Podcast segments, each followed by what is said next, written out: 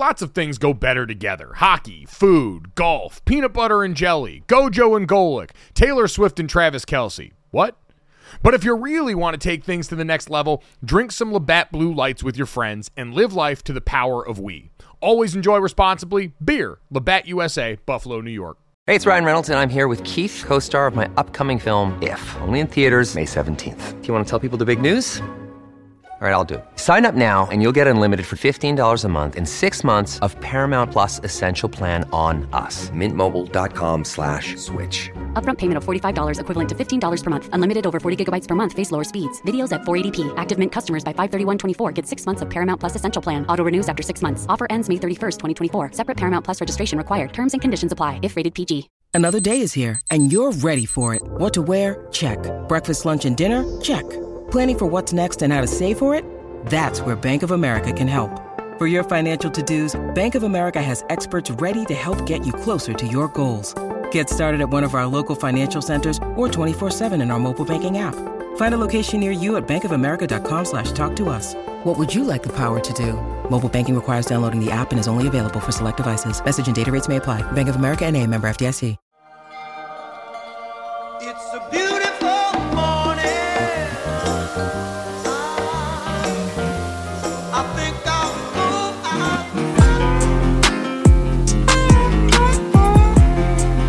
What's up, everybody? Welcome to Gojo with Mike Golic Jr. That is me. With me, as always, super producer Brandon Newman, and back for another Wilder Wednesday, Charlotte Wilder. Friends, how we doing? Well, as I told you both before we began recording this podcast, I'm in a silly mood today. What's got you all silly, Charlotte? Nothing. I'm just feeling. I'm just feeling a little silly. Lolis Goosey? And this is why, when someone gives me like a CBD gummy, I immediately think I'm extremely high. Because this is me on nothing. This is the control in the experiment. This is a control. You give me a gummy bear, and I'm immediately gonna be like, "What was in that?" Wait a minute. You'll be like, "Well, a lot of high fructose corn syrup, and and a little you." bit of marijuana.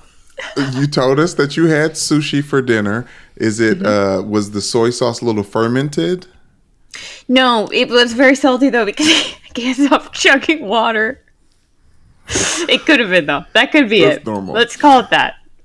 And- and as Charlotte, you announcing you're in a silly mood is 100% the thing that a person who has spent as much time around the Muppet brand as you have would say. But actually, Oh I, bel- God. I think that's probably a direct quote from a Muppet. I think they've probably opened Sesame Street with "How are you, Elmo?" and he's like, "I'm in a silly mood." That's actually a wicked Elmo impression. Thank you. Don't you. get me started. I can I mean, you want me to top it right now? Uh, Brandon, if your Elmo impression is anything like the rest of the accents that you tend to use on this podcast, I am very excited to hear this. Ah, Mike, you're such an idiot. Elmo loves Charlotte. Elmo loves when Charlotte gets really, really silly. Come on, Charlotte. Be really silly for us. Holy shit! That was. So, Are you Elmo? I'm not gassing you up. That was legitimately remarkable. Oh, thank you, Charlotte. Oh, No, no, no. Now, now it's oh, getting oh, oh, weird. Now it's getting weird. I can see why they opted for puppets because anyone watching on YouTube sees the face required to make that voice, and it is disturbing when paired with the sound. Nightmare Brandon, fuel. you have a beautiful, you have a very handsome face, Brandon, and that was a great impression. But when you pair them with the almost cartoonish Cheshire cat-like grin that It's goes like with making that voice, Anyway, Thank no one you. listening Thank can you. see that, but Yeah, I, no, I it's saw- like I there was saw a no, there's a slight underbite and a very exaggerated smile involved. It was unsettling. Well, uh, unsettling. this this is a this is a decent segue. Have you guys gotten in trouble for being too silly growing up? Because it was a staple Oh. for me. Constantly. Yeah, I was simultaneously the oldest child and a talker, which is not surprising to anybody that knows me in this line of work.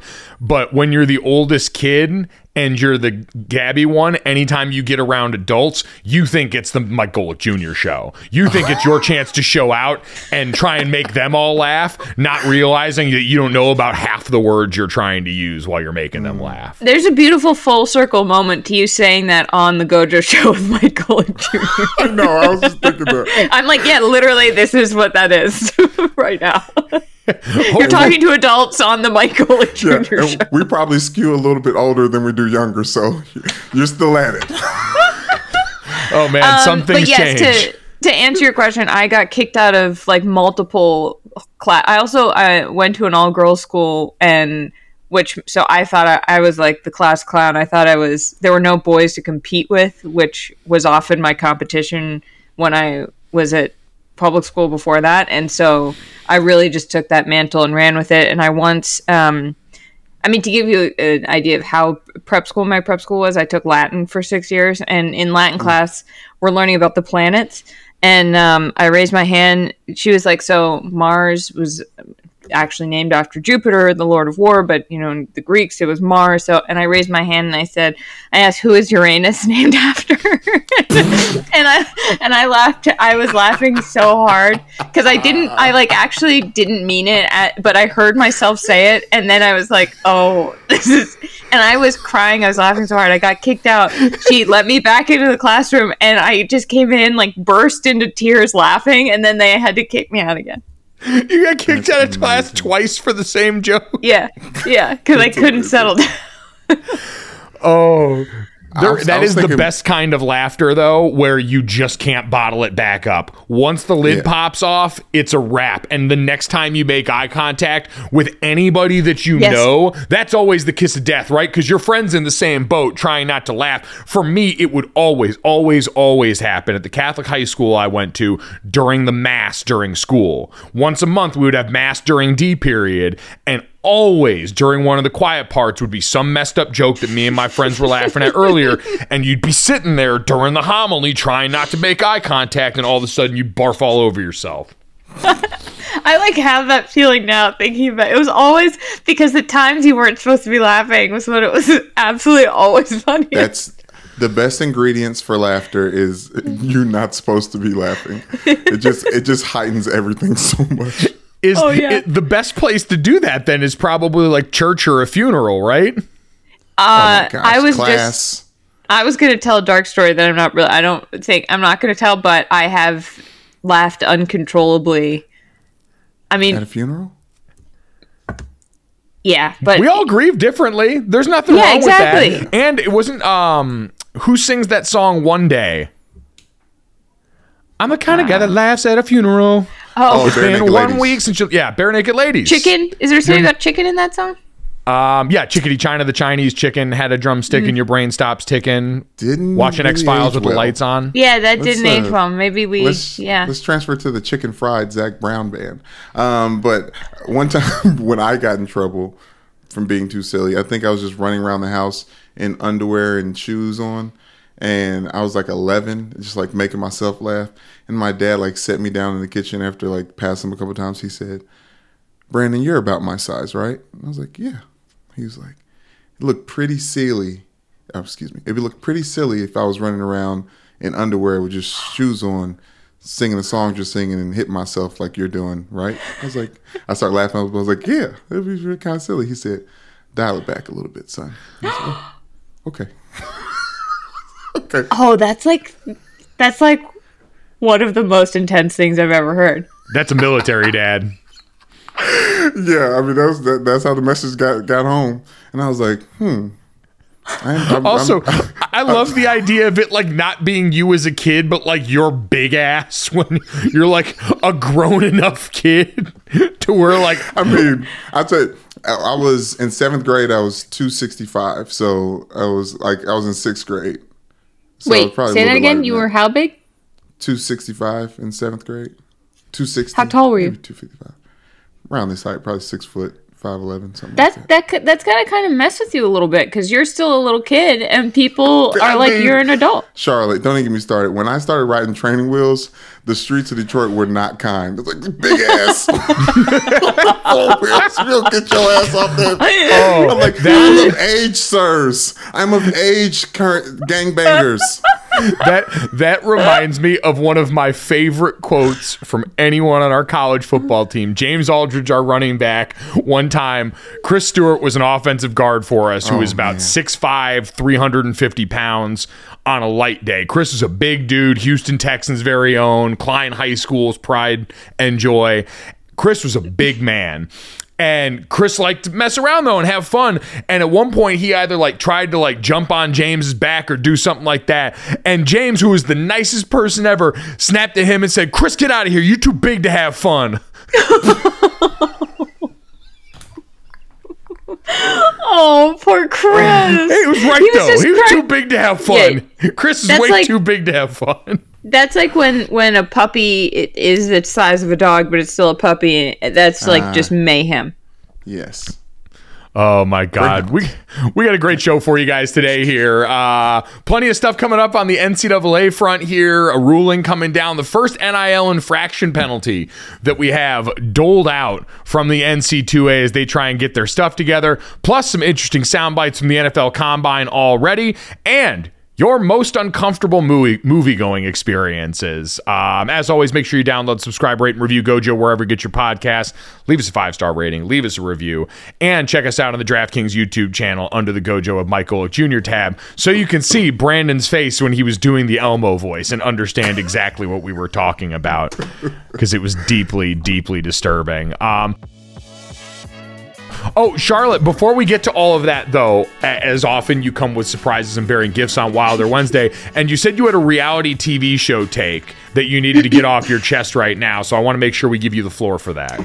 Thank you so much, uh, Michael. So, um, you are. We started our careers um, both being invested in The Bachelor, I believe. Is that correct? Oh, yeah. Absolutely. Brandon, were you a Bachelor watcher? No, my first season was with Sean Lowe. Uh, it was an amazing Oh. season. I got in and got out, but I've I've, I've been Okay, yeah. casual, casually watching The Bachelor and Bachelorette.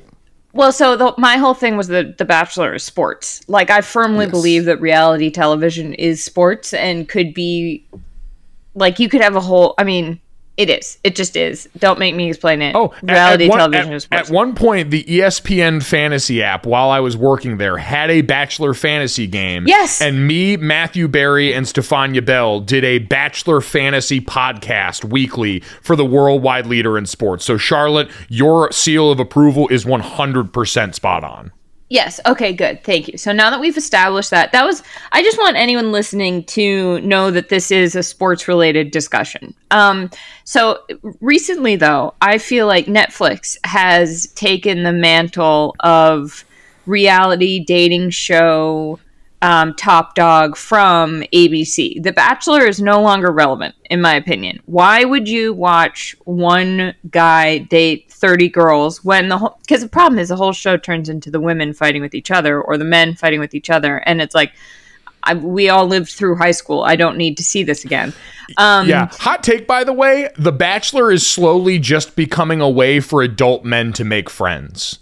That's what I figured Yes. out because everywhere you see the former bachelorette contestant, so when it's 30 guys competing for one woman, they're all together. At every event you see, they're all palling around together because as adult men, it's hard to make friends sometimes. So they put them in this house with unlimited food, booze, and workout material and get them to bond over the few simple things that guys can talk about. And then they have friends to work with in the wild after this. So actually, a show about adult friendship. There we go as Yes. a segue into. But you're absolutely right, Charlotte. I agree with you. And the same goes the same goes for the women, which maybe makes me think they should turn it into some best friend reality show and just really throw a wrench in that whole friendship dynamic. Um, but Netflix, I mean, Love is Blind. I have I the season comes out.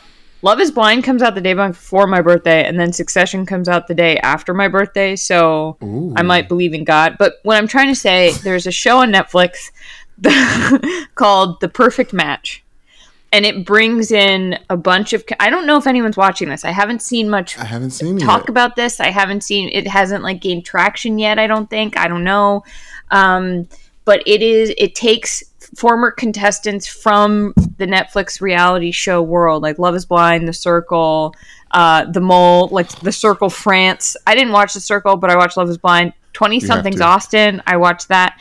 Basically, it's validation for anyone who has like rotted their brain watching all of this because you're like, oh, that is so that is such a Shane thing to say, and they all compete basically it's like a house of musical chairs because one night it'll be five guys and seven girls and then the guys choose the women and then the two women who don't have a match have to leave but then they'll bring in f- two other men and then there'll be seven men and five women and then the women choose and there's like strategy involved and like how you're choosing your match but there are also people who are definitely into each other and it's like it, it it's it's the best reality dating show on television is my is my hot take it sounds like, and you can correct me if I'm wrong here, it sounds like all star game format for Bachelor in Paradise. If you Yes. essentially took the Bachelor in Paradise model, but went all star game format where you got to pluck from a variety of different reality shows,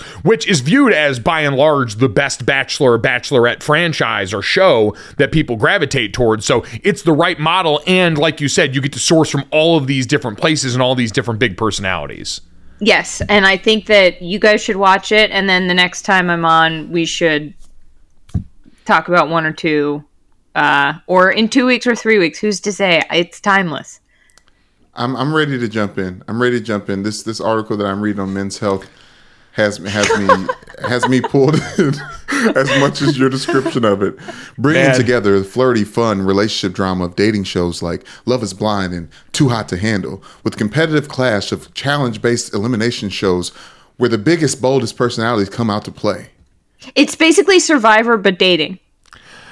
I'm also It's uh, amazed un- just, be- unbelievable. just because I haven't I've started cutting my own hair since I'm bald now, so I just shave my head like once or twice a week. I haven't gone to a barber shop in years, which is why I haven't seen or read a men's health in that long. Because the only place in my world that those exist is at the magazine rack at a haircut place.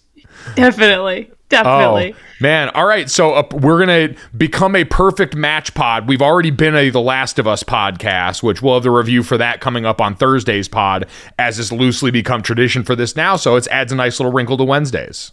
Can I say just you know we don't have to it doesn't have to take up a ton of time i just i just think everyone would have a lot of fun if they let themselves drift off into this world for an hour or so at a time can I ask you a very respectful question? Yeah. Because your eyes are your windows to your soul and you got to keep your eyes clean sometimes. And that, sometimes i don't want smut. How horny is this show? Not because i don't watch too i don't watch i don't watch too hot to handle. I watched the first season of it and it was just it was too hot to handle. Well this is this is not too hot. This is you want i don't feel gross. The only time i feel gross is when they show people kissing for too long because i hate watching people kiss on i just think it's Is gross it, is it like real world world rule challenge world rules challenge like that level of like just scantily clad but no no grinding yeah yeah yeah yeah Okay. No, no, no, like no, like black, black light can't like the, the over No, the no, no. covers No, insinuating. none of that. Okay. None of that. And I mean, like, it's tasteful. Okay, Mike, what is wrong with you? Well, no, one, the notion that Brandon Newman, who everyone has come to know on this podcast, Who's asked horny if on something Maine. was too horny. The man It's who a bit. branded as horny on Maine asked for that, and then, while asking if it was too horny, proceeded to ask for hornier and hornier details. Like, oh, do they go under the covers? Are they scantily clad, leaving something to the imagination, but still a lot to offer to the screen? I will say they wear a lot of thongs, so there's not always like a lot left to the imagination, you. but you can see most people's butts. But that's about as I'd say Brandon reads Men's Health, so he's re- seen a lot of butts. I'm I'm someone who likes to watch reality TV sometimes with my mother. So I like I need I need to know I need to know if there's like you know the cover your eyes scenes. uh, Okay, Maybe- okay, let's move on. Well, we can, we we'll- can move on, we'll- but we'll Netflix watch- is kicking ass though, because Yes. they Tan, I don't know if you guys remember uh, Queer Eye, but Tan France has a, Yeah. a a show where he gets people uh, dressed, and it's no like way. a he has his own spinoff. Oh, he, you haven't seen his his his uh show? I'm obsessed with him. He's my favorite. He's my oh, top his queer uh, oh queer my eye guy. let yes, I'm sorry. Uh, uh, I want to say this, Mike. I have to say it before before we move on. What's the name of the show? F. Next in F. fashion. Next in fashion. Oh, oh Next oh, oh! I watched that. Sorry, I watched Wasn't that. it, wasn't it so good? Unbelievable, unbelievable, So good. so good. Season two's coming. Okay. I we can't wait. now. Season two in the works. So again, if you want to get early to market on Perfect Match and join us in Charlotte Wilder, this is your opportunity. This is the olive branch being extended to the future of reality dating television here. We're introducing and bringing back more of the competition because again, reality dating shows, 100% Charlotte Wilder approved sports. Uh, Boom. all right, guys, let's talk about Jägermeister. They could have written a totally normal ad here, like a really classic ad. They could have talked about their history, the 56 botanicals. It could have been all salesy and cutesy, but they know you don't care. Jägermeister doesn't want to be like all those other ads you've seen and heard. They just wanted to say two things Jägermeister is great, but everyone has been drinking it wrong. Damn, that's cold. Drinking it wrong. All right, if that's the case, how should we be drinking it? They are so glad you asked, and so am I, Dad. I'm here to help you. Ice cold is the answer, at zero degrees Fahrenheit to be exact. Ice cold shots of Jägermeister. That's it. That's all they want to tell you. So, wherever you are, if you're hanging out with friends or at the bar, call the shots. Cheers with ice cold shots of Jägermeister. Damn, that's cold. And remember to check out Jägermeister at www.draftkingsxjagermeister.com. Remember, drink responsibly. Jägermeister liqueur, 35% alcohol by volume, imported by Mast Jägermeister US, White Plains, New York. Speaking of sports guys, I have been excited to talk about this since last Friday when it was announced that the NCAA would issue its first sanctions related to name, image, and likeness for college athletics. It was on Friday, and they hit the Miami women's basketball program with a year of probation, a fine, and a three game suspension for their head coach that had already been served as a result of Haley and Hanna Cavinder, two of the most high profile twins in college basketball who had transferred to Miami, apparently because of their contact with now very well known Miami alum and booster John Ruiz, who has been, I would argue, one of the early faces of the name, image, and likeness and collective conversation that's been getting college athletes paid up. So, Charlotte, I want to ask you I want to ask you this because my first read when I saw this was an organization like the NCAA that has historically not been very self aware and has often backed its way into some pretty dumb headlines for itself. I mm-hmm. thought it done that once again here because choosing this to be the first place that you would punish someone for a name, image, and likeness related infraction, while we have got so many things that have been out there in the world of men's collegiate sports, especially in the big money sports like men's college basketball and football, to go and have this punishment come down on women's college basketball, the sport that you had just very publicly undervalued, underfunded in the NCAA tournament stage not a couple of years ago, seemed mm-hmm. like a headline that was going to bite them in the ass. I've been stunned at how little blowback there's been there. So, what was your reaction initially when this came out? I mean, my reaction is that I think it's the wild, wild west out there in terms of NIL deals. And I people say that there need to be more sanctions or streamlines or figured out or rules or guidelines. I just frankly don't see how that's possible. And to tell you the truth, I don't really care because if these kids are getting paid, phenomenal. I'm sorry. I really don't I don't think that there is any argument to be made. I don't think there ever was an argument to be made about the purity of college sports.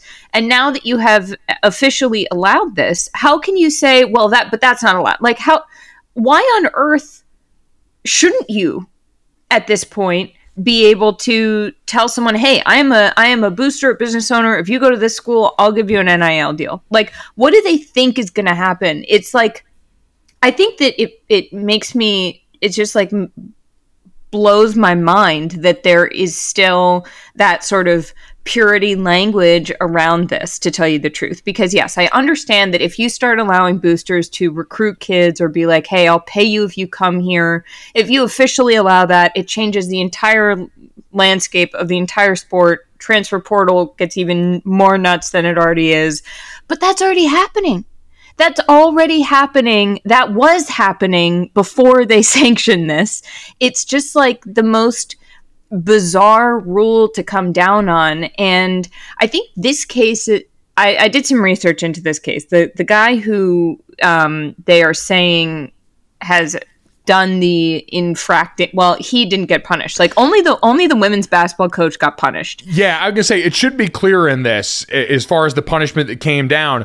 The players were not punished here, and the Cavinder twins and Right. John Ruiz, the booster, was not forced to disassociate, which is essentially the NCAA coming in and saying this booster is no longer allowed to support this program anymore. So they came and did the absolute bare minimum on this because that's the only thing they could get away with here. They had text messages from the head coach of this team helping facilitate a dinner between the Cavinder twins and John Ruiz, but they didn't have any documentation of him trying to incentivize them to come there and no documentation of any other impropriety. They essentially had text messages and then a picture of the Cavinders out at dinner with John Ruiz, and that's it. So the only thing Yeah. they could do because Miami cooperated, which is a big part of this. Miami came in and said, "Here's what we know. We're sorry. This was a mistake." Uh, you know, the coach came out and basically said, "At a time where the rules were changing a lot, we weren't aware that this was a problem. In the future, we won't do this." Yada yada yada. So yes, it was the bare minimum punishment wise because that's all they had enough evidence to prove. Right, and Katie Meier, the the women's basketball coach at U Miami, is like, I'm not trying to break these rules. Like, how is she supposed? Like, you could also argue that before NIL, that this could have been a standard practice before that law went into effect. It's like you want to go to this school, meet this wealthy alum. He'll te- like there. There's nothing that I find especially egregious about it, except for the fact that after the fact, they sure they signed with him, but he he pays every single football player on that team basically. From I found a I found a list of um his the total payments that his company LifeWallet has paid out. Um, the the most famous one is eight hundred thousand dollars plus a car to Nigel Pack, a, a um, Miami men's, basketball bas- player. Yeah, which is a very but- high profile case that was you know i shouldn't say case it was a very high profile like public negotiation that almost went on with that particular player so yes that's a that was one of the big ones early on Right, but then if you look at the the list of football player, I mean, he's giving like the long snapper even gets twenty five hundred bucks, but then like a wide receiver gets forty five grand, like a safety gets forty three thousand. I mean, it's like the problem. It's just so insane to me to come down on this one coach and be like tisk tisk when this is something that's so much bigger. so Well, it's uh, my my issue as well is that it's a a female. It's a it's a woman's coach coaching women's basketball, and the sanction, the first NIL sanction that's getting handed out from the NCAA is on a women's sport with all the money that's been sitting around with college basketball for men's, uh, with the, the football teams around the country. That that's why it feels dirty to me is that the NCAA is trying to to bite a hand that's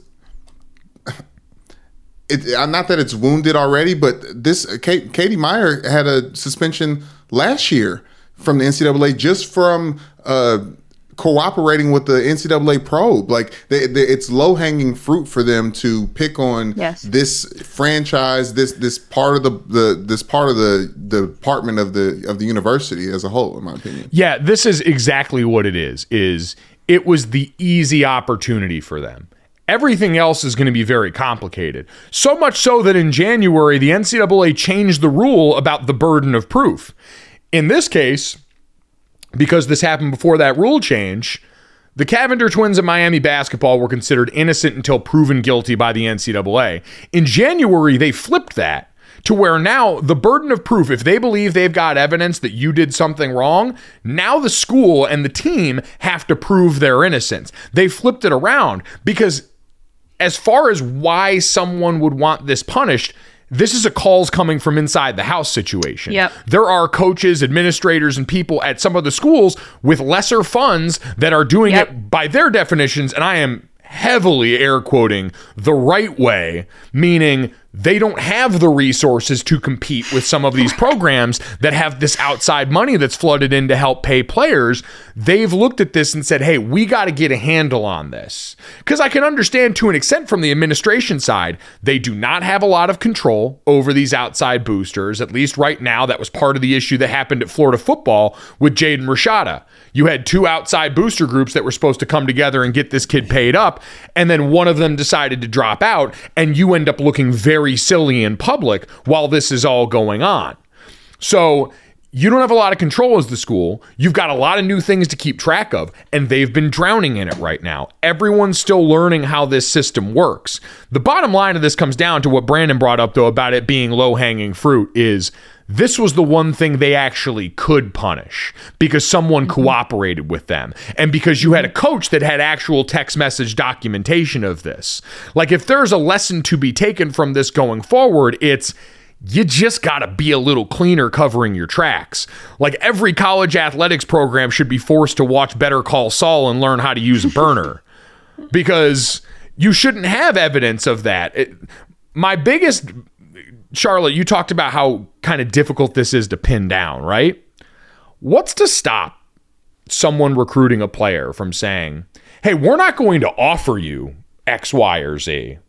But here's exactly what a player of your caliber, at your position, at this school could make. And here's who you'd get the money from. Here's this you know collective that we can list on our school website because schools are allowed to be associated with them. This is where you're going to get all that money. This is exactly how much you'd get paid based on what rating you were as a player and what pl- position you play and where we're going as a program. This is what you would get if you were an athlete at our school because you can pay the players that you got on campus. These collectives can grease the palms of players on campus once they're there. It's just this idea that's an inducement for recruiting. And again because that gray area i just described to me, it should be impossible to prove, especially Yes. as you get more third parties. You get NIL agents representing these high school kids. You have these collectives that are now still separate from the school in a lot of ways that can also be an added buffer in the conversations about compensation once these players get to campus. Yeah, that's that. That's exactly my point about like who's to say that dinner is what did it? Who's to say like and and I, and I think my problem. I have uh, two things coming off of this. One, who's who's to say that the kids themselves won't go on the internet, look it up. DM current players say, "What do you make here? What do you make there?" What It's like it's market value. It's a free. You have created a free market and then you're getting mad at people for existing within that system. And that is what feels like total bullshit to me. And I also don't think it's any accident. And this might sound very cynical, but maybe I've been a woman in sports for too long. I don't think it is any accident that it is on two of the highest profile women basketball players. Paige Bueckers, who I believe is still the highest paid college athlete, although I'm not sure because she's been hurt. Um, Yeah, she's up there. Women's basketball.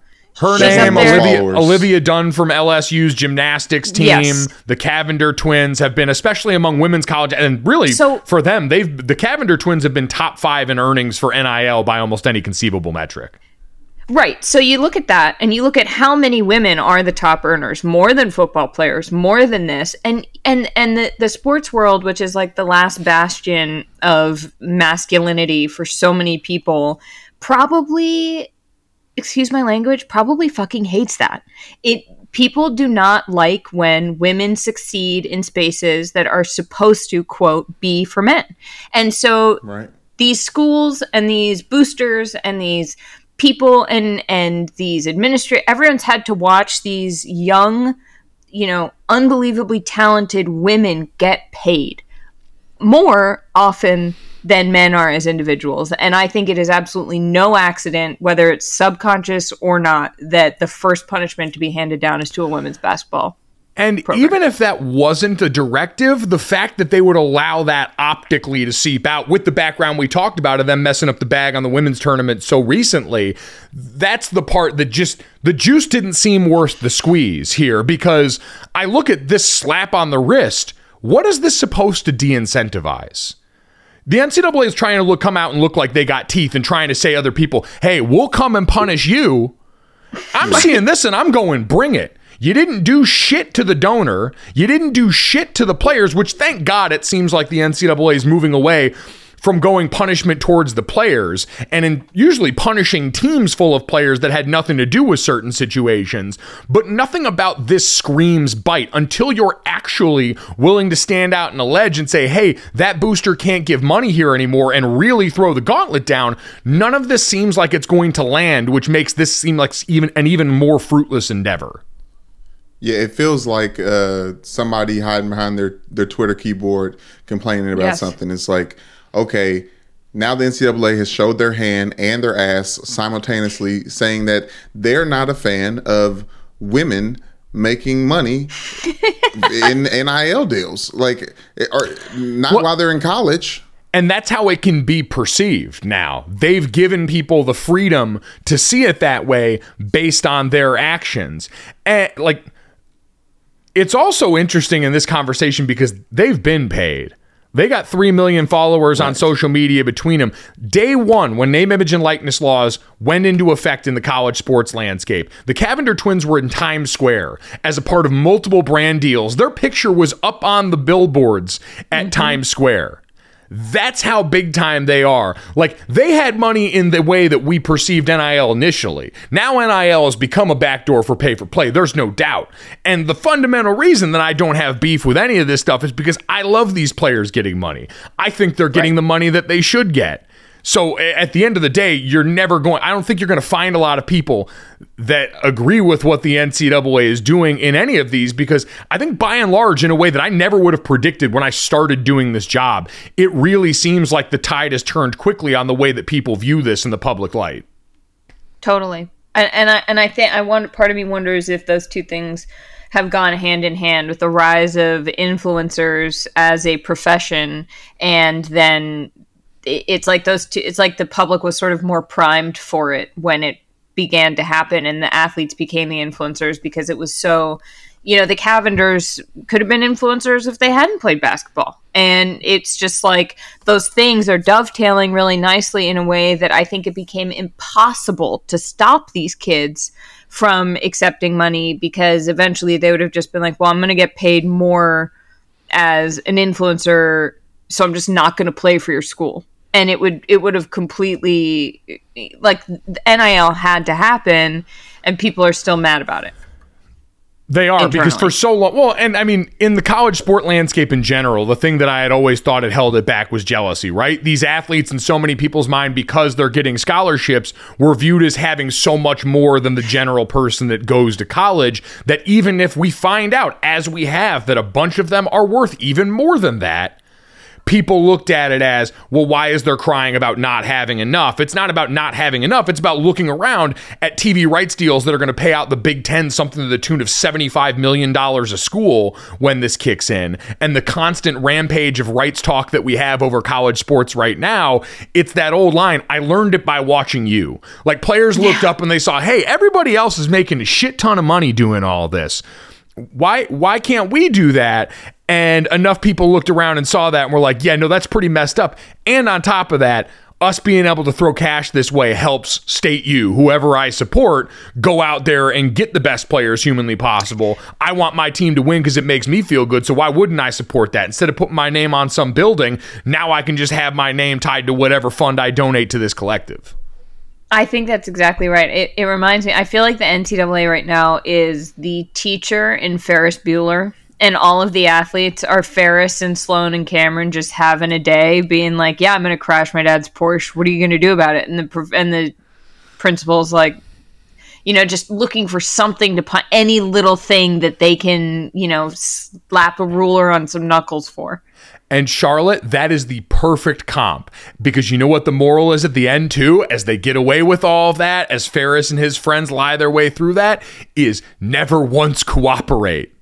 Like, if you just nobody keep- snitched. Nobody, Nobody snitched and you were good. And that's really my other takeaway. In addition to, hey, just watch how you do the messaging around this. Again, let the NIL agents handle this. Let the people in these collectives that now you can have relationships with as the school handle this. It requires you to do that work and have that trust because there is still some anxiety about these athletic departments having outsiders handling the recruits that these coaching staffs are working so hard to get. I, don't deny that that's a difficult part of this, but on the player side, you're going to see more and more agents pop up, NIL agents, legitimate ones for players that are coming out of high school. So you're going to have conduits from that. But on the backside, should the NCAA come knocking at your door?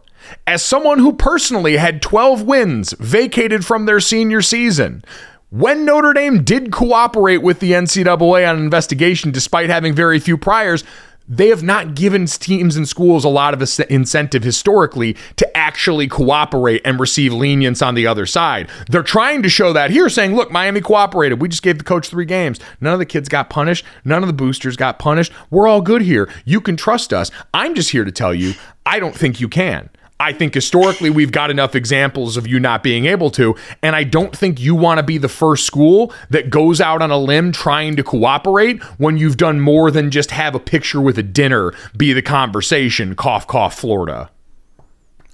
Okay, well, I don't appreciate you guys spoiling Ferris Bueller's Day Out. um, just wanted to say that open there.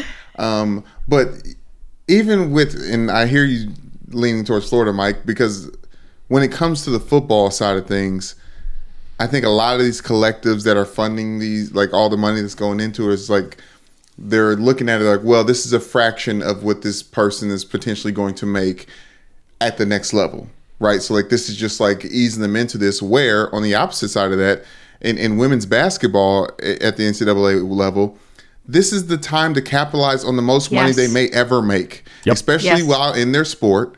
And the fact that the NCAA is is proving that they are uncomfortable owning, they already know that they can't police the space. It's been talked about all season long while people have been playing football games and, and winning said football games, and money has been handed around, and people are working for Duke's Mayo and and uh, this uh, Milo sweet tea and X, Y, and Z, and, and nothing has come out. But now, when the basketball, the women basketball players that are popular on TikTok change schools, and they already have someone that they've sanctioned in Miami who is already trying to switch up everything around Miami with money. It it just it's it's more than just a bad look. It, it really does set something. Uh, it, it's it's setting something into into motion. What I will say as the one bit of pushback there is all the names you just talked about were some of the biggest in this conversation. Like if you were to word cloud Okay. the NIL space being introduced to college football, John Ruiz and the Cavinder twins are huge parts of it. I think it's dumb optically given what you got on the back end of it, but there is also that thought of word association. People have heard of everyone involved in this conversation. Miami as a school has been at the center of it, and the rest of this is going to be very hard for them to prove for the reasons that we talked to. It goes all the way back to your comment, Brandon. This was the low hanging fruit. I don't think they should have taken it for exactly this reason, but this is the act of desperate people. They are desperate to try and find any way to be useful in their minds in this process, and this was their first stab at it. I also do think that there is a level of um, subconscious, let's say subconscious to be generous, Sure. sexism, the, and and um, misogyny that does go into things like this. And you know, I've seen it in. I see it so much in sports media where and and that's partly why I so appreciate like you guys being on this show with you guys and feeling like we are goofing around having a good time because so many podcasts out there it's like this this boys club that they it doesn't even occur to them that like women might be interested in being a part of the conversation. And so i think that it's so damaging in the sports world to have those sanctions come down on successful women even if they are the biggest names even if it is the it, it's just like it's so insidious right? It seeps through from from all sides of this sphere um, in a way that I think is people, especially in the sports world, are are programmed more likely, and not you guys, and not a lot of people, and hopefully not a lot of people listening, but a lot of times people with power are acting on sort of archaic ideas of what this space quote should or has historically looked like and so i think that there are some knee-jerk reactions I, I'm not saying that's what happened here. I'm not saying that I've talked to anybody involved, but I think that the subconscious um, tide of that is is hard to also ignore. Well, and like you said, based on their history in general, even based on the recent history we've talked about, you have not earned the benefit of the doubt when these questions come up on these particular subjects if you are the NCAA. And so that's what you open Right. yourself up to for something that I think is a comparatively small win, if you even want to call it that, for you in this process. There'll be a lot of other news on this. Um, Charlie Baker, I believe, is the name of the new president of the NCAA. The well, I was going to say the former governor of Massachusetts, who, when I was at boston.com, I covered a lot because I was doing local news. Um, and part of me did wonder, you know, is this a first, you know, putting a flag on the moon? because I think that's really, that's what this landscape is right now. Yeah. Um, it's about as well known as the rock that circles our planet. Um, I wonder if this isn't like a little bit of a, there's a new sheriff in town. I, I think a lot of it is when you look at what's gone on recently, a lot of the new conference commissioners have been plucked from the world of television, the world of gambling, places as TV rights contracts are becoming the important parts of conference movement right now. You need that kind of leadership. I think for the NCAA, they know if they're going to get meaningful change in this area, and there's some documents from On Three that were getting floated around, memos that were uh, obtained as to some of the goals, they're going to be political. They're going to be them having to get bills passed through Congress, through the House, and having a former politician as the head of the NCAA does not seem like an accident at this current juncture. So, going to be lots more to come on this, I'm sure, as this is just the first bite of the apple for them. Sound the trumpets, it's horse racing time. So saddle up for the action with DK Horse, an official DraftKings affiliate. Right now, new customers who download the DK Horse app can get a 100% deposit bonus up to $250. Just deposit $25 or more and complete the playthrough requirement. Wager on your favorite horses, then watch the races live right in the app. Download the DK Horse app now. New customers get a 100% deposit bonus up to $250 when they opt in with code GOLIT. Only on the DK Horse app. Gambling problem? Call 1 800 Gambler. 18 plus, 21 plus in certain states to open or access an account and resident of a state where DK Horse is available. Eligibility restrictions apply. Void where prohibited. One per new customer. Match calculated on first deposit up to a maximum of $250. Deposit requires two time playthrough of settled wager within 168 hours. Bonus released in $25 increments. Deposit and eligibility restrictions apply. See terms at dkhorse.com. We've got actual football rules that are up right now for the NCAA panel, um, the competition committee, uh, or whatever the college version of that. Uh, is getting ready to meet this week to consider a few rules for the sport as well, which are very exciting. Running clock after a first down is awarded in college football, except in the last two minutes of the halves, eliminating options for teams to call consecutive timeouts and carrying over fouls to next period they're going to start trying to speed these games up a little bit. Now, TV ads are still the greatest enemy to that, but I think any rule that makes this a little closer to the NFL rules wise for players is always a benefit. One, for guys that are on job training for their NFL jobs in the future, but also keep this thing moving. Like, there is part of me that, as someone who's called college football games, at times there can be a little bit of a drag. I'm glad they stopped short of keeping the clock running even after incompletions, which was floated and would have been insane, Yeah. but these rules seem like a really good halfway meeting point.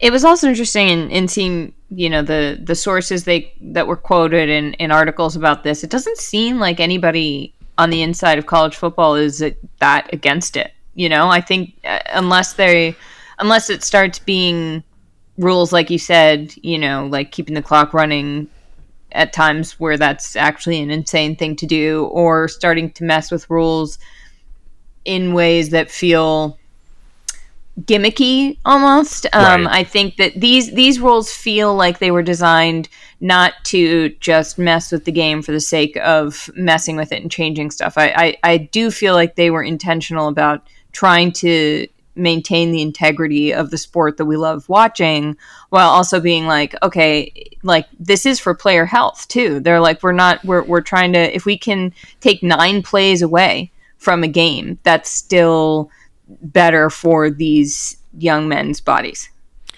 Yeah, I I only believe that so far just because they did add more games in the college football playoff system. Oh as right, they I forgot that okayed that's why they were. Like, they were they're well, trying to cover their ass with like let's not add too many more injuries because of added time. Exactly. I think I- it will have like a, a solid effect. Again, having the clock run after even incompletions would have statistically had the biggest effect, but I also think overall that would have been negative. I saw a lot of people comment that you would have probably had some teams even lean more heavily on hurry up offense, adding more plays then because they're trying to counteract the clock movement. So I, Yeah. I think this is the healthy alternative.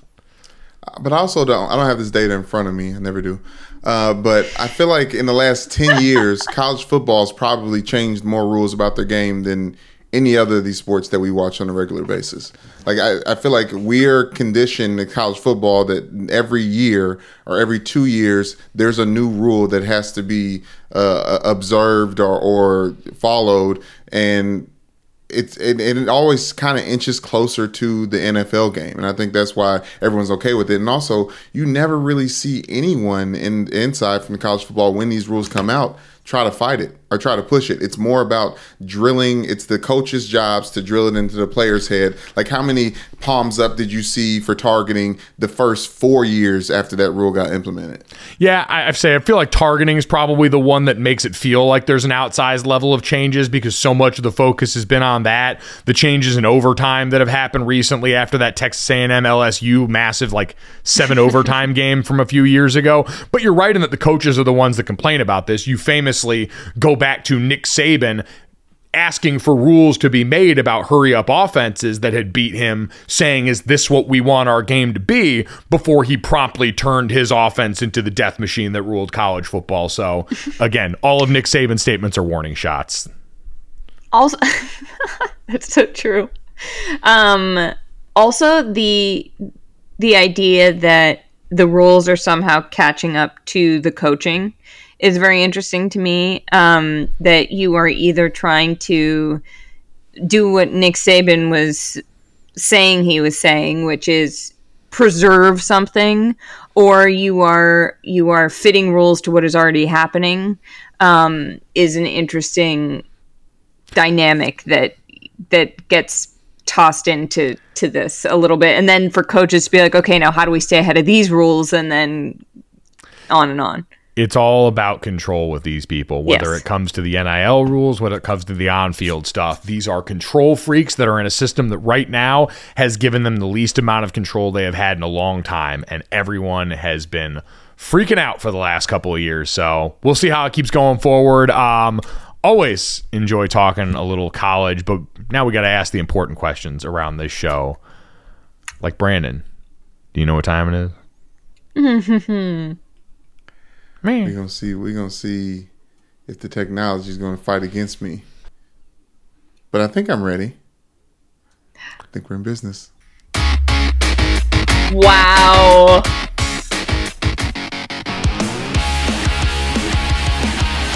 How have I not done a good Charlotte day on a Wilder Wednesday? wow Isn't it crazy?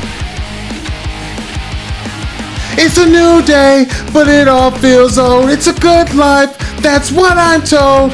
But everything just all just feels the same. In my school, it felt more to me like a jail cell, a penitentiary. But my time spent there all just made me sing. I don't ever wanna be like you. I really wanna do the things you do. I'm never gonna hear the words you say. Cause I don't ever wanna, I don't ever wanna be you. Don't wanna be the stat in the third. Saying if this is the anthem, throw all your hands up, you. This, that, and the third. Uh, go to college, a university, become a TikTok influencer. That's what they said to me. Ah, man. thank you so much brandon that felt personal guys let me just tell you but being in being in high school in the in the mid to late aughts uh no mid aughts oh my god early to mid What is aughts that? the aughts, the 2000s. 2000s. Oh my god. I just thought that I was in. day. hi- I thought I was in high school in the late aughts. I wasn't. It was. It was 2004 to Sep 2003 to Easy 2007. this Jesus. word I just heard. The early I'm so aughts. much older than I thought. Anyway, um, between Good Charlotte and Van Wilder, um, my name was just like boom, boom, boom. There uh, is your is your middle name Van and like you know Everyone making Anyway, the same very original joke. yeah, which I sort of liked. It made me feel um like you know if someone's making fun of you, it means they're sort of in, into it. In I was a going nice to say way. on the I I mean usually now high school maybe this wasn't the case, but if that had been like middle school, that would have probably meant they had a crush on you. That's usually how Yeah. that game went, right? Yeah, I mean, I also think that I'm just someone who is very easy to make fun of, and so my whole life I've just like I take it as like a, a sign of in, someone is in is endeared to me if they are making fun of me in a nice way because I really just put it on a silver platter. So That is true.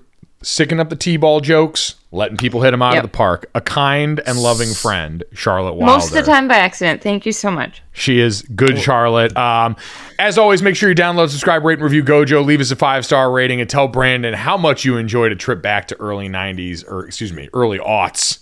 God, we're really struggling with decades here. Listen, Mike, I want you to talk, go to this in third. But where the hell did y'all learn this word aughts? Is it a Sesame Street episode I missed? Was it an SAT word? Like, No. I know I don't know words because I use them loosely from what I heard. I don't, but Brandon, it's in like is this? articles. Yeah, Okay. it's a. It's like you read it. It's like it's like a written thing. People don't say it. I guess people say it. I'm 33 so I, years I old. looked it up on come across a new word Wikipedia, is- and it says scary. in American English, aughts, or in British English, naughties, Ooh, are terms referring to the decade from 2000 to 2009. the naughties. Naughties. They sure were. Oh, the naughties. They Naughties, sure by, were. Wink, Naughties wink. by Nature sounds like a great cover band name. Do you know saying. that they came to Naughty by Nature came to Colby College my freshman year, and I danced on stage with Naughty by Nature, and it was one of the greatest. I was obsessed when I was in like eighth grade, and they came, they showed up, and I was just like, "This is the best day of my life." You know what? on At Gojo with- Show on Twitter, what's the strangest act that no one would have expected that came and played at your college? Because I feel Hmm. like history is littered with pairings like that. The only time I've seen Ludacris in concert was at Fairfield University in Connecticut. yeah, weird one. Like, does not make a whole lot of sense. No, no, no. We had uh we had Naughty by Nature, Slightly Stoopid. Do you guys? Do you Oh, yeah. Slightly? But they were just like at every college. Do you remember Girl Talk? Yes. Oh my God. the, all the mashups that DJ, that random guy who like mashed up every single song you've ever heard of. Oh my God. We had Big Sean come to Notre Dame very early on in the Big Sean character arc. That was that was actually he was less famous than Wiz Khalifa when he came through. We had Wiz Khalifa. Too. That was that was, but at at, at Notre Dame it's very odd. yeah, very that's odd to weirder bring the Kush and Orange Juice guy uh, to South Bend, but At Gojo Show on digress. Twitter, the best concert and college pairing that you can muster up. We will take them here. Let's get that this, that, and third. Three quick stories to finish off the day on here, guys. Uh, coaches are at the combine and they are talking, and this is good relationship advice, I think, just in general. Because if your person is really your person, they will get out and they will publicly declare their love for the masses to hear. Take the Cincinnati Bengals, for example. There's been all these rumors after the season that Tee Higgins, one of their star receivers, might be on the trade block because at some point somebody can't get paid. Joe Burrow's going to be up for a deal soon. Ja'Marr Chase is going to be a guy that you got to pay up. But during the annual session at the combine, team executive Duke Tobin refuted any notion that the team would be interested in shopping their standout receiver. He said, quote, if they want a receiver, go find your own. In my opinion, Tee Higgins is in a good place for the Cincinnati Bengals. The trade stuff is a little ridiculous right now. That got to feel good to hear. Yeah, it does. It also probably feels really shitty to hear in a few years when they have to trade him. right, exactly. like, Well, I just I'm offering that as opposed to this about Okay. Seahawks quarterback Geno Smith. oh, because the Seahawks, who are still working to sign Geno Smith, also came out and said they're still going to look at the quarterbacks in this year's class. John hmm. Schneider on Tuesday described the co- contract talks as positive thus far, but said, quote, we are totally connected to the quarterbacks that are coming out. This is Pete Carroll now. This is a really huge opportunity for us. It's a rare opportunity. We've been drafting in the low 20s for such a long time. You just don't get a chance with these guys. So we're deeply involved with all that. Yikes. Okay, that's not even as bad as what the Tampa Bay Buccaneers GM just did at at the at, at the combine. I don't know if you guys heard, but he was singing playoff Lenny, Lenny Leonard Fournette's praises, saying that he has many years left of, of, with him at running back as a three down back in the NFL. And later on that day, they said they plan on releasing him March fifteenth. Now, in fairness, I believe Leonard Fournette did come out and say that he asked for his release. So Okay, it took two to tango there. Okay. We never know what's going on in everyone's marital bedroom. But I'm just saying again, if your person's really your person, they'll at least make themselves look dumb by Yeah. lying on you publicly. Look, great. That's I think the most you can ask for in professional sports is for someone to say they love you and then prove it. And then the second most you can ask for is have someone say they love you and then make themselves look really, really stupid while you get paid somewhere else. Exactly. You get to be the good person and you're still getting fistfuls of money on the other side. That seems like a fair trade.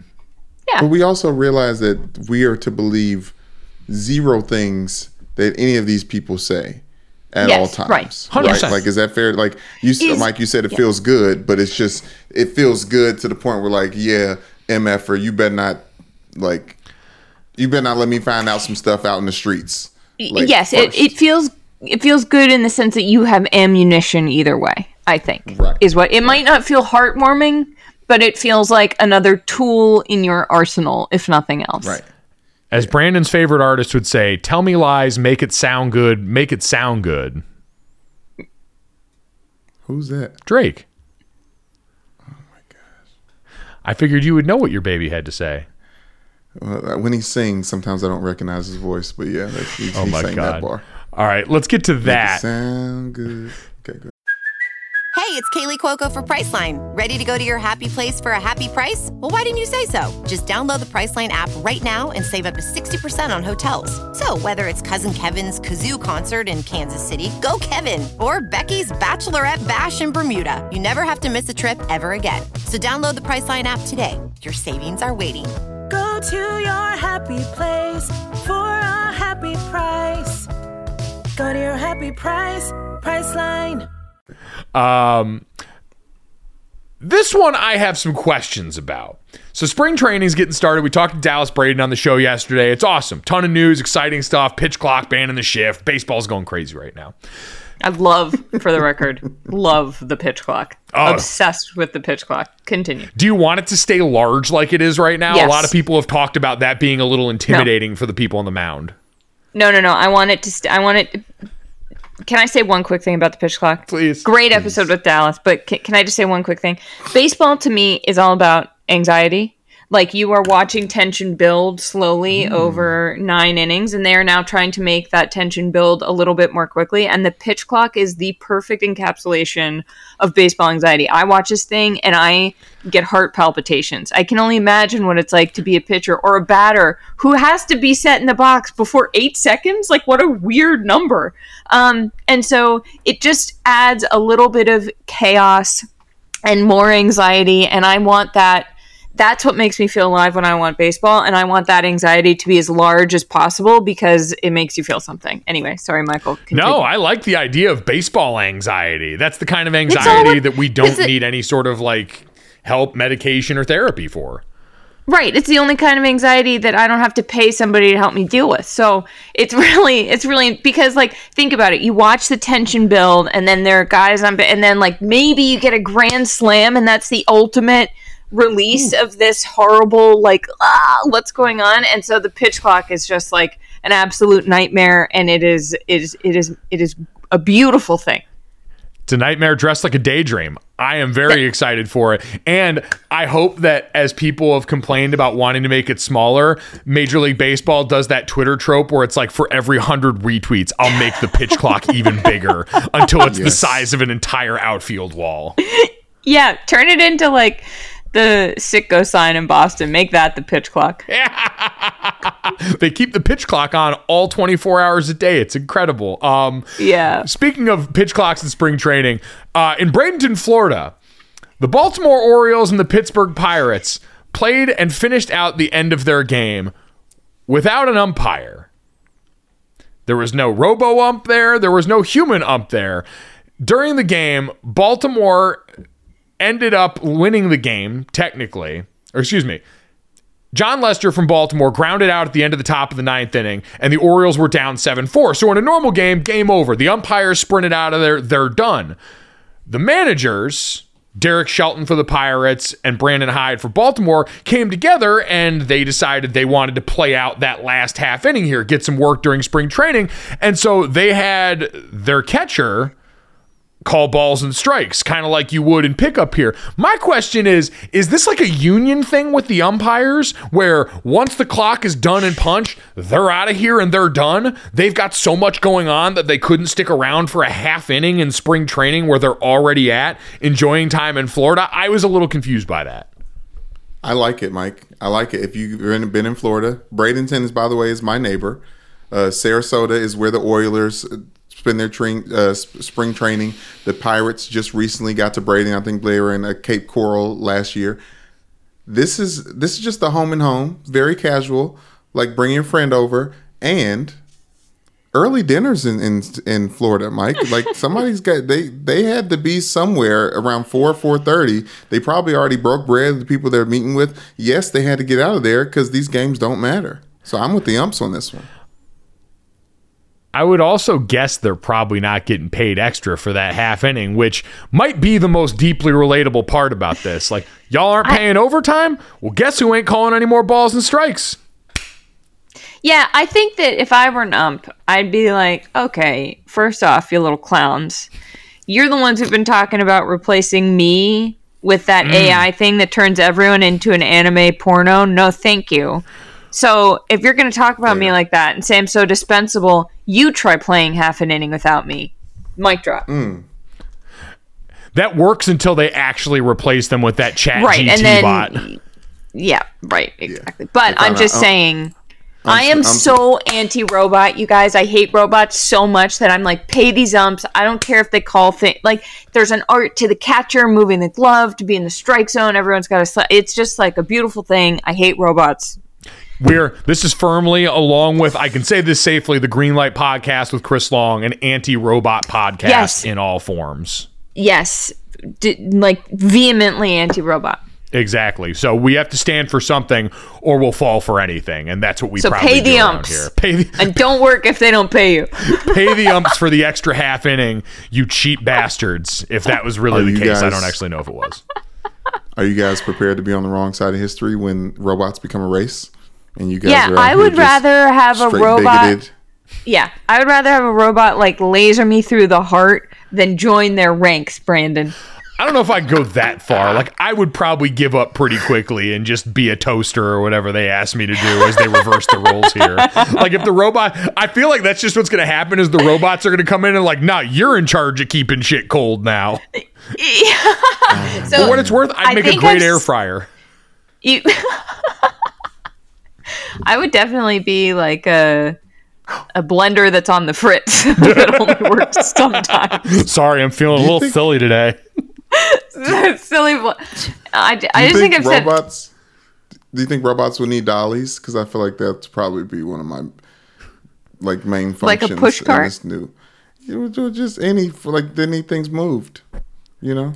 yeah. Hey, you were a professional people mover for a while, and since people are going to be the new things in the robot revolution, Oh damn! I can't. I've just said too like many that. things publicly that's anti-robot that I'm going to be one of the first to go, so I might as well go with my principles intact.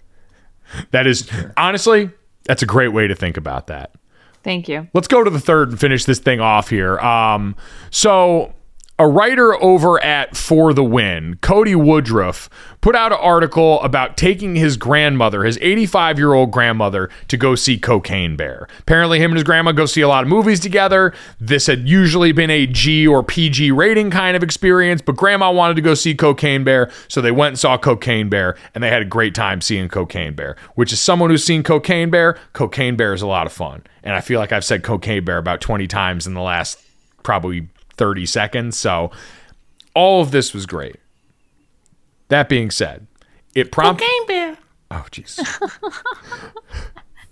I like how you soft launched that at first under your breath just to make sure you could get it before you revealed it to us. The question I wanted to ask you guys in honor of this was what's the most uncomfortable experience that you've ever had going to the movies? Can be with friends, family, however it was. Did you have something that came to mind here? If not, I can filibuster with my answer.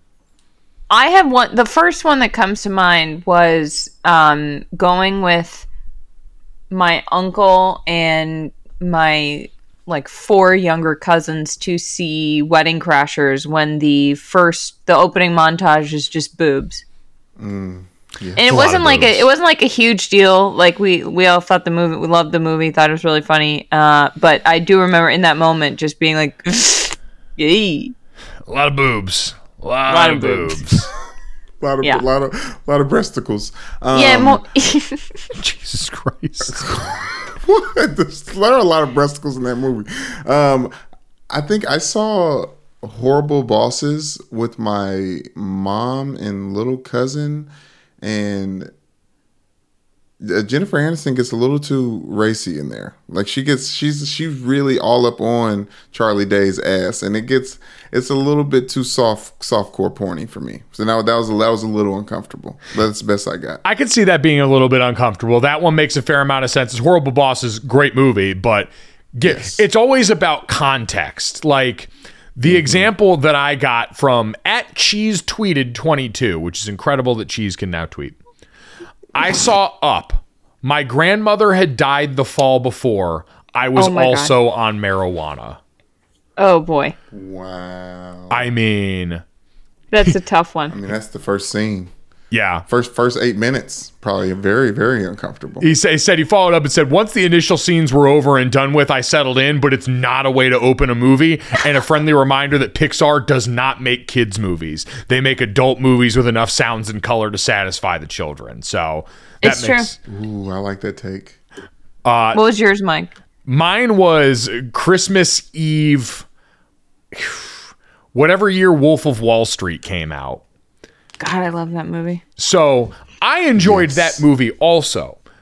But when I saw that movie, I was sitting in uh-huh. between my sister and my grandmother. And so to open that movie when Leo was blowing coke off some girl's butt, Yeah. I was realizing what I was in because my family is not prude by any means. Like we were, No. As a kid, I was watching Austin Powers long before I should have ever known what the phrase "Do I make you horny?" means. That clearly was a harbinger of things to come with this podcast and Brandon. But so we went and saw that movie, and Charlotte, it wasn't like you described where everyone liked it. My parents hated that movie. I could hear the audible disgust oh. from them behind me. My grandmother was just silently sitting there taking this all in, and me and my sister could not even begin to hint that we were enjoying this movie because the tension in the room was high. But I had a great time with the movie. The worst part is, we got out of that movie. My brother hadn't come.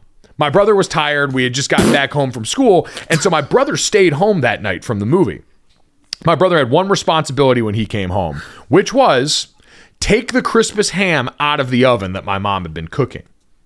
Oh, so when we get out of the movie theater, I text my brother and I'm like, all right, let's at least see how this ham is going here.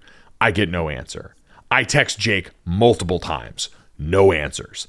I call Jake on the low from the back seat, no answers. So I know what's coming when we walk in the door. My oh parents are already at like a seven or an eight on the pissed off meter because of this movie. And we walk in, and the first thing we see is my brother's head pop up from over the couch, hair rattled like he just woke up after a 30 year nap. My mom went over, opened up that oven, black cloud of smoke comes pouring out of there. And my grandma, who had just had to internalize all of that Leonardo DiCaprio drug use, just looked at my brother, shook her head in silence, and walked upstairs to her room. The night was Oh my God. over, shut it oh down. my so Oh my god. that collective day is a core memory for me.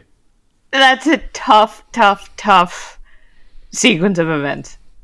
Ugh, it's it's a lot. Um, some of the some of the other good ones we got uh, at Schrecter Sean says the wife and I went to see Sausage Party, and a ten to twelve year old sat right next to us with his grandmother. How they stayed for forty five minutes of that movie, I'll never know. That is one of the most inappropriate movies I've ever seen. So that grandma built different. I have not seen that. I don't want to, I'm going to be honest.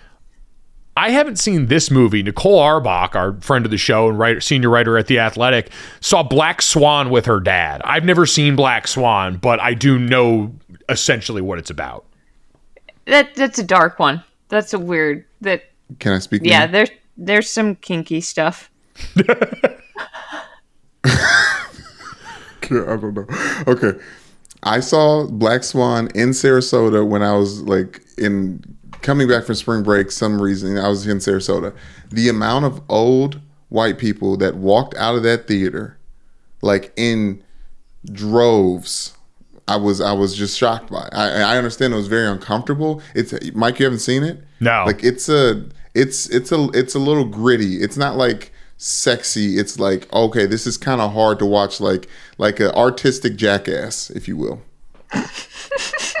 That's the best description. I have of Black never- Swan. I I don't. have never heard anyone liken it to that, but now it's really going to be interesting if I ever see that movie. I would argue that Jackass is in and of itself artistic, but to each to each his own. Abs 100%. Um Dan uh, David Harton said I convinced my mom to take me to see He Got Game when I was 12 because it's a basketball movie. My God-fearing mother made me cover my face during the recruiting visit and the car ride with Big Time Willie. She never took me to an R-rated movie again. I am 36 years old. Oh, that's the good stuff. Oh, there's there's so many good ones. This one honestly made me laugh. Blue Max MB said The Shape of Water with my parents, and uncle, and younger cousin, whose age I couldn't remember at the time, but she was in college. My dad would have been so pissed if I had taken him to that movie purely because he hated that movie. Everyone else who sang that movie's praises during Oscar season and the like loved it. My dad, all he would stop doing is say, the fish man. That's all he would call him was the fish man as he would publicly rage against that movie. So I'm sure if my dad hears this now, somewhere a shiver's going to go down his spine because he fucking hates the fish man. The Fishman. I didn't like the Fishman. I couldn't watch the Fishman. It was, was, just uh, weird when they had sex.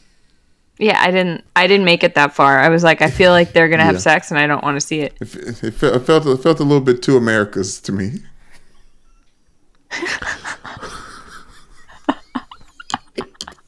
We hope this They podcast didn't be feel a little bit too America's for. They wasn't supposed to be together. Octavia Spencer told her, "Don't do this. Not even for love. The the, the races are not supposed to mix." Oh. It's species in this case. Come, come, come for the silly goose juice that Charlotte drank off the top. Stay for the racial interpretation of the shape of water at the end of this podcast. You want dynamic, we are chameleons. Uh, if you enjoyed that dynamic podcast, make sure you download, subscribe, rate, and review Gojo wherever you get your podcast. Leave us a five star rating. Been slacking a little bit lately. I didn't want to get on anybody, but we slowed down a little bit. We're on our quest for a thousand, so let's get this right get back at it. I don't like having to come on here and raise my voice at all, so I'm not going to. I just do this because I love you guys, and I want you to say it back. You can also check us out on the DraftKings YouTube channel under the Gojo with Mike Golic Jr. tab. Thanks so much. Thank you to Charlotte Wilder. We'll talk to you guys tomorrow.